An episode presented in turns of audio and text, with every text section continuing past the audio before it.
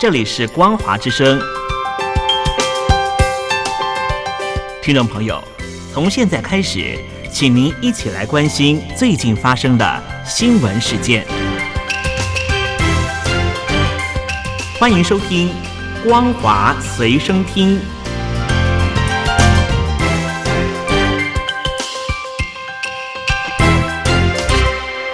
各位听众朋友，大家好，欢迎收听本节的《光华随身听》，我是阿戴。新闻内开始，先带您关心中国大陆方面的消息。在中国大陆过去经济快速发展的期间，有不少有钱人以及中产阶级曾经大举购买海外的房地产，作为投资或栖身之用。但根据媒体报道，在中国经济衰退、损及财务之下，这些人士近年来纷纷出脱他们投资的海外房产。以弥补在国内的损失。报道指出，自二零一零年中期开始，泰国、马来西亚、越南乃至于日本的公寓，在中国成为热门的投资标的，吸引渴望在海外投资和生活的中国中产阶级购置。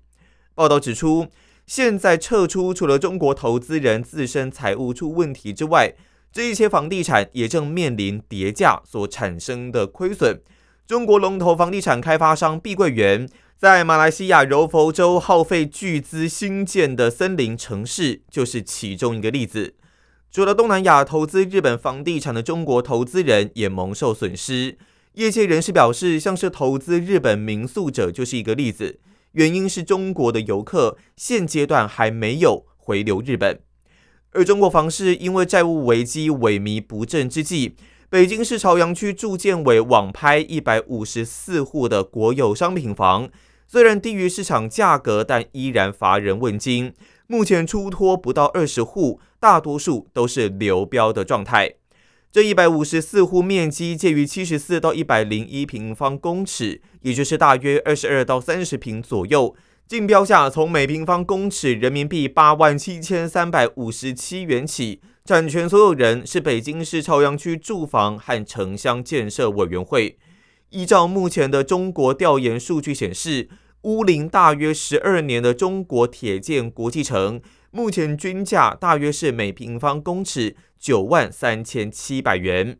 虽然这一批国有房备受瞩目，但竞标效果并不是这么的理想。业者也分析。可能是因为市场需求不足，何况目前房市低迷，民众购买力普遍下降，许多购物者可能会选择更加经济实惠的商品。另外，报道也表明，中国房地产开发商在接连暴雷之际，又有外资企业宣布要撤离中国，这对于整个中国房市而言，并不是一个太好的消息。虽然中国房市坏消息连环发，但是依然有好消息传出。中国预计自九月二十五日起开始降房贷，平均降幅大约为零点八个百分点，估计有数千万户以及上亿居民将会有感。如果搭配认房不认贷的政策，借款人减轻房贷负担的效果将更加显著。报道指出，以人民币一百万元、二十五年期、原本的利率百分之五点一的尚未还清房贷为例。假设利率降到百分之四点三，可以节省借款人利息支出每年超过五千元，效果相当不错。北上广深四个一线城市已经开始全面实施认房不认贷之后，杭州、成都、苏州、无锡、福州等多个城市也陆续跟进。中国媒体报道，在中国全面实施认房不认贷的三个周末，一二线城市的房市呈现量升价稳。新房与中古房成交量普遍上扬，北京跟上海的房价上涨，其他城市房价跌幅缩小，交易信心指数回升。中国房市调研业者指出，以中古屋为例，认房不认贷落地城市成交量普遍回升，一线城市增加将近百分之五十，二线城市增加将近百分之三十，成交价格止跌回稳，进户房价回升大约百分之一。其他城市的房价跌幅缩减。中国媒体南华早报报道，中国知名的病毒学家、武汉病毒研究所专家石正丽在七月份发表的论文报告中指出，未来很有可能会出现另一种的冠状病毒，全世界必须针对 COVID-19 般的疾病来做好准备。报道表明，施正利与他的团队评估四十种冠状病毒传染给人类的风险性，其中半数具有高风险。同时，这四十种冠状病毒中已经发现六种能传染给人类并致病，另外有三种冠状病毒也会致病或传染给其他动物。报道提到，施正利这一篇论文七月期间发表于英文期刊《新兴微生物与感染》。但直到九月份才在中国网络上引发关注，部分原因可能是这项研究并不是用中文撰写的。不过，另外一个原因可能也代表中国短时间之内不想再面对这样的状态。这也反映出在中国突然取消动态清零防疫政策后，人们希望摆脱这个话题，而且中国官员也有意无意的淡化疫情，部分城市也停止公布感染数据。报道提到。由于实证力的研究具有高度敏感性，许多中国病毒学家不愿意对此评论。而这一篇报告主要分析冠状病毒的特征，包括族群、遗传多样性、宿主物种以及人畜的共同历史。中国国家主席习近平与访问中国、出席杭州亚运的南韩总理韩德洙会面，在会中主动提及访问南韩事宜，被视为改善两国关系的正面信号。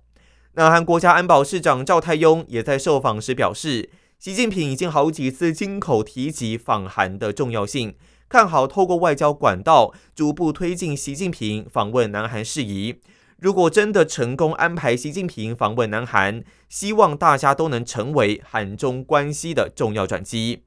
习近平最后一次访问南韩是在二零一四年七月，前总统朴槿惠任内。之后，双边关系因为南韩部署了终端高空防卫系统问题迅速恶化。立场亲中的前总统文在寅任内两度访中，但习近平都没有依照一般的外交惯例回访。在亲美的尹锡悦政府上任后，大力强化了美韩同盟关系，显然这并非中国所乐见。虽然尹锡悦表示必须与中国维持相互尊重与互利成熟的两国关系，也三度公开表态期待习近平访韩，但两国的关系依然不见好转，这也成为在野党攻击的主要重点之一。习近平去年十一月跟尹锡悦在二十国集团峰会期间举行会谈时，曾经表示，在等待疫情稳定后，非常乐意应尹锡悦的邀请访问南韩。也希望尹锡悦在合适的时机访中，但至今依然没有明确的进展。习近平这次主动提及访韩，被部分媒体视为双边关系的绿灯。分析指出，现在这样子的状况虽然代表着有重大意义，但南韩总统办公室依然认为，要在今年内促成习近平访问南韩的可能性不高。目标在今年底前举行的韩日中三方峰会。中方一向是派出总理出席。官员表示，三方峰会期间举行的双边会谈可能会成为协商习近平访韩的时机。就在沙地阿拉伯跟以色列致力达成可能在巴勒斯坦议题上让步的协定之际，巴勒斯坦官员指出，一个沙地代表团将到约旦河西岸雷马拉会见巴勒斯坦自治政府主席阿巴斯。美国总统拜登和以色列总理尼坦雅胡在本周稍早于联合国大会场边会谈，对于华府两大盟邦终将言归于好表达乐观。沙地王储穆罕默德·沙尔曼也表示，他们每天都更加接近达成协议。这一份协议内容渴望纳入与华府间的国防共识，还有沙地居民用核能计划。但是，美国官员提醒，要走到这一步，依然需要有些时日。目前还有待化解的，包括了巴勒斯坦问题以及恢复通往两国方案和平进程的诉求。美国斡旋的以巴和谈在二零一四年就破裂，一波暴力升高，导致两边的关系一落千丈。阿巴斯上周表示，如果没有授予巴勒斯坦完整的权利，就不可能达成和平协议。沙地外交部长也呼吁恢复两国方案的目标。以上就是本期的光华随身听，我是阿戴，感谢您的收听，我们下次再见。